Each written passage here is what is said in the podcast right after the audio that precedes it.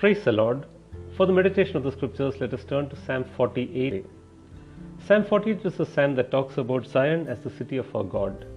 And we see that the emphasis of the Lord and Mount Zion is there for many other psalms as well. Psalm 76, Psalm 84, Psalm 87, Psalm 132, etc. talk about Zion as the city of God.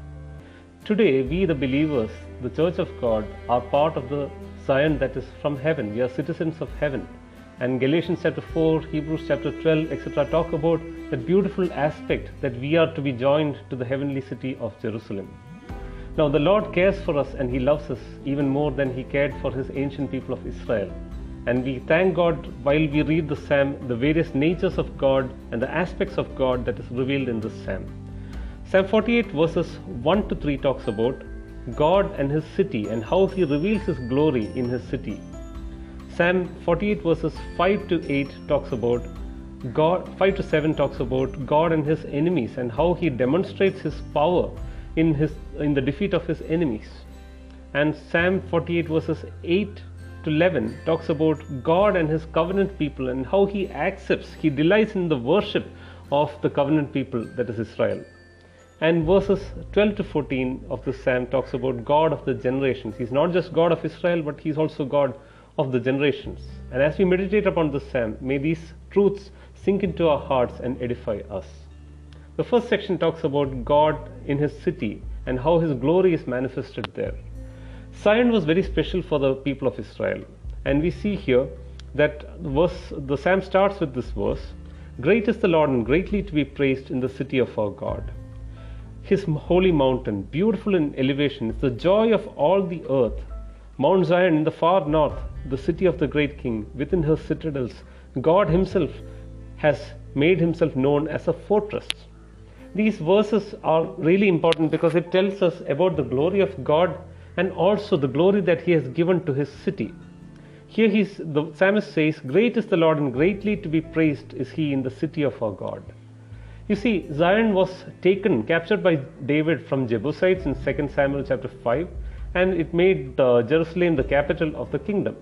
And it was a naturally protected city. It was almost impregnable because uh, it was uh, elevated. It was 2500 uh, uh, feet above the sea level, and uh, it was naturally protected by seven hills which surrounded it. And we see that David had brought the Ark of the Covenant to Jerusalem, and it resided on Mount Zion Therefore, Zion became the dwelling place of God as far as Israel was concerned, and Jerusalem therefore became the city of God. Now, the city in itself was nothing. What gave glory to the city was the fact that the Lord's dwelling place was there. The Lord has chosen Jerusalem, the Lord had chosen Zion, and that is what gave the beauty and the glory to the city as well. The reason that we are beautiful in the eyes of the Lord is, is, is only because He chose us. The only glory that we have is the glory that has our God has given us. And that humbles us, that also makes us want to worship Him. If you see here, spiritually speaking, the city was very important for entire humanity because it is outside the walls of the city that Jesus Christ died for the sins of the world. And it is from Jerusalem that the initial gospel of Jesus Christ sounded out. It is in Jerusalem that the church was birthed. And because of all these reasons, Jerusalem and Zion takes on a very special place in the history of mankind itself. One day in future, we know that Jerusalem will be the center of Christ's glorious kingdom as well. And we recognize that this is why the Lord has chosen Zion and this is the glory that He has imparted to Jerusalem. Lastly, in the verse 3, He says, Within her citadels, God Himself has made Himself known as a fortress. The beauty of Zion, the glory of Jerusalem was not in its own strength, but because God had become their fortress. And I thank God that God is the fortress that we can also rest. He has made Himself known as a stronghold in that place. In the next four verses, verses 4 to 7, we see God and His enemies, how He demonstrates His power over His enemies, and how He is glorified because of that. You see, here, if you uh, read from verses 4 to 7, it says here, For behold, the kings assembled. They came on together. As soon as they saw it, they were astounded. They were in panic. They took to flight. Trembling took hold of them their anguish as of a woman in labor. By the east wind you shattered the ships of Tarshish. You see here, many nations at various points of time had set itself in array against Jerusalem, against the nation of Israel. But the God takes pleasure in redeeming and rescuing Israel each time from the clutches and the power of its enemy. And every time the enemy is defeated, not naturally but supernaturally by the strength and might of God.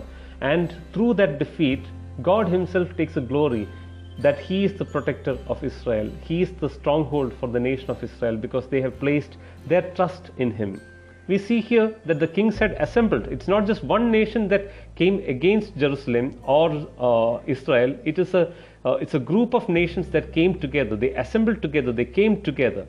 But what happened? As soon as they saw it, suddenly they were in panic. They were astounded. As soon as they saw what? Always the Lord had chosen some kind of a supernatural intervention in order to bring defeat to the enemies of Israel. For example, if you look at the story of uh, Sennacherib, uh, the Assyrian uh, king who had uh, raised himself against Hezekiah, King Hezekiah, and they tried to war against the nation of Israel during that time. But the Lord supernaturally came, and the angel of the Lord fought for Israel as he had fought against the Egyptians, he fought against the Assyrians, and he sent the angel of God into the Assyrian camp and he killed 1,85,000 people there. And the judgment upon that nation came very suddenly. The destruction was like a storm that shattered a fleet of ships.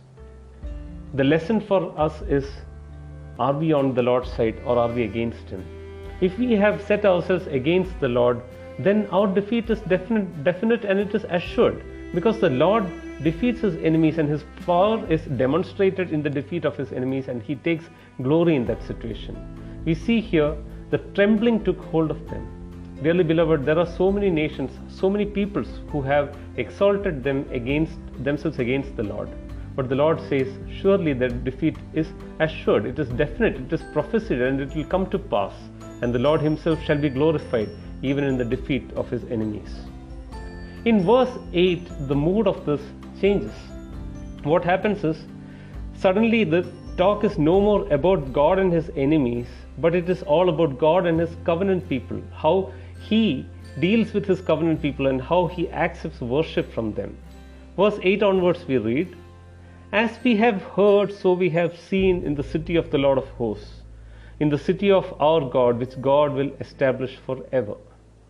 We have thought on your steadfast love, O God, in the midst of your temple. As your name, God, so your praise reaches to the ends of the earth. Your right hand is filled with righteousness. Let Mount Zion be glad. Let the daughters of Judah rejoice because of your judgments. Dearly beloved, in this section of the psalm, we see that God is glorified when the covenant people of God worship Him. It's almost like the psalmist writes about a, is addressing a group of pilgrims who are going to Jerusalem after a great military victory. And what he writes here is they have heard about the great victory that uh, God gave to the nation of Israel. They heard about the defeat of the enemies, and now they see with their own eyes the great things that the Lord has done for his people. And what happens as a result of that victory is the pilgrims immediately go to the temple to worship God and to meditate on his faithfulness and to joyfully praise him. Now, every time we receive a tender mercy of our God, Every time we receive a grace from our God, every time we receive a victory because of our Lord, worship is the natural and proper human response. It's, a, it's the right thing to do. To worship God, to offer our sacrifices and worship to the Lord is the fitting response to the mercies that we have received from our God.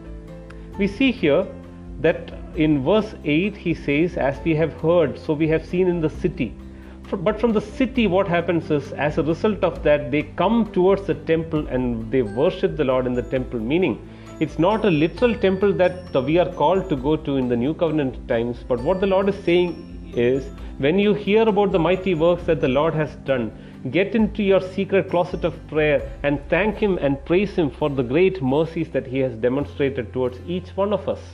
Worship is the response that the Lord desires because He deserves it. No one deserves our worship other than the Lord and Savior Jesus Christ. He alone is the one who gave us the victory. He alone is the one who redeemed us. He alone is the one who died for us so that we may live because of his death. And so we thank him and so we praise him. If you see here in verse 11 it says, Let the daughters of Judah rejoice. It goes from Jerusalem to Judah. And then in verse 10 he says, Your praise reaches to the ends of the earth. Just like in Acts chapter 1, verse 8, the spread of the gospel is prophesied to be from Jerusalem to Judah to Samaria and to the ends of the earth, so shall the name of the Lord be exalted. So shall his praise happen across all these places. And when the Lord Jesus finally returns to defeat his enemies and establish his kingdom, his glory and his dominion will be from sea to sea and the city of Jerusalem will be named as the Lord our righteousness. This is the prophecy that the Lord says in the book of Jeremiah, chapter 23 and chapter 33. We rest assured in the covenant faithfulness and promise of God. Verse 9 says, We have thought on your steadfast love, O God, in the midst of your temple. When we enter into the presence of God, it's a time to meditate upon the steadfast, covenant keeping love of God the unfailing love of God, the love that never stops, the love that keeps giving. And so it is for each one of us as we meditate upon the great past victories that the Lord has given us, the great things that He has done for us. Let us offer our sacrifices of our lips and of our hearts before the Lord and let us thank Him and let us worship Him.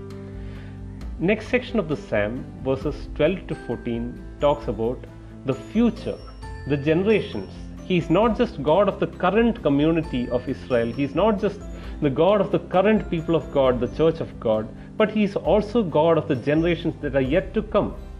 It says here, Walk about Zion, go around her, number her towers, consider well her ramparts, go through her citadels, that you may tell the next generation that this is God, our God forever and ever. He will guide us forever. The picture that is shown here is a tour that is happening around the city of Zion, a tour around the city of Jerusalem. And it is re- reminding us of the way the Gentile nations and the other kings used to survey the outside of certain cities in order to see, they used to count the uh, number of uh, ramparts that they had, number of towers that they had, number of citadels that they had, the doors that they had, etc., so that they could plan the attack against them. And so the Lord says here, Go on, look at how fortified the city is. But the reality is, it is not because of the, the cement and mortar and stone that the city is standing forever, but the city's protection is the Lord Jehovah. And it's the Lord who protects the city, and it is the Lord who protects each one of us. If you see, the Assyrian officers had counted the towers, they calculated on how to capture the city. But they never took the Lord into consideration because they could not see the invisible protection of the hand of God that was guarding the city of Jerusalem. He wouldn't allow the nation to be abandoned into the hands of the enemy. Likewise, we need to recognize that the Lord's protection is there upon us as well, and He shall not let the enemies triumph over any of us. Dearly beloved, the last section of the psalm is something very sober, something that we need to take upon ourselves as a responsibility and a privilege. It says here that you may tell the next generation that this is God, our God forever and ever. He will guide us forever. Dearly beloved, we stand before a God who is our God. But it is our responsibility to tell our future generations as to what the Lord has done for us his covenant goodness and faithfulness that has been demonstrated in our lives has to be rehearsed in the years of our next generation so that they will also understand the greatness of our God. They will also turn to the Lord. They will also make Him as the Lord and Savior. And they will also find that eternal peace and eternal life in Him. How great a privilege it is to tell, tell a child about the Lord, to guide that child into the truth of the gospel of Jesus Christ so that he, God, shall be their God forever and ever, and He shall guide all of us forever. How great a privilege it is, dearly beloved, that we have our God as our God. I thank God for each and every person who has made the Lord and Savior Jesus Christ as their Lord and Savior. And I pray that we also will remain steadfast and strong like Zion, which is the city of God. For we are the temple of the living God, we are the habitation of God and the glory of God dwells upon each one of us. May the Lord bless us through the meditation of these scriptures.